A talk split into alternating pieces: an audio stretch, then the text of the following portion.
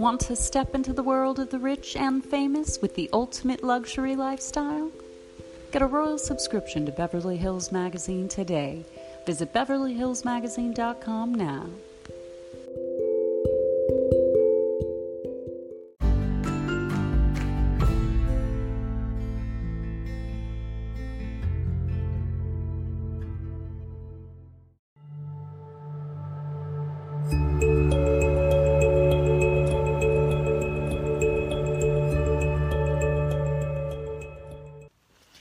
Hello, beloved children of God. We're back with scripture of the day, reading Jeremiah 29 22.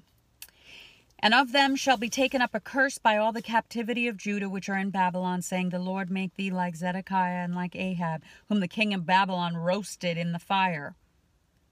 Ouch. Well, that is a prophetic declaration of the coming eternal destruction and damnation of those who rebel against God, who will be in the eternal flames of hell.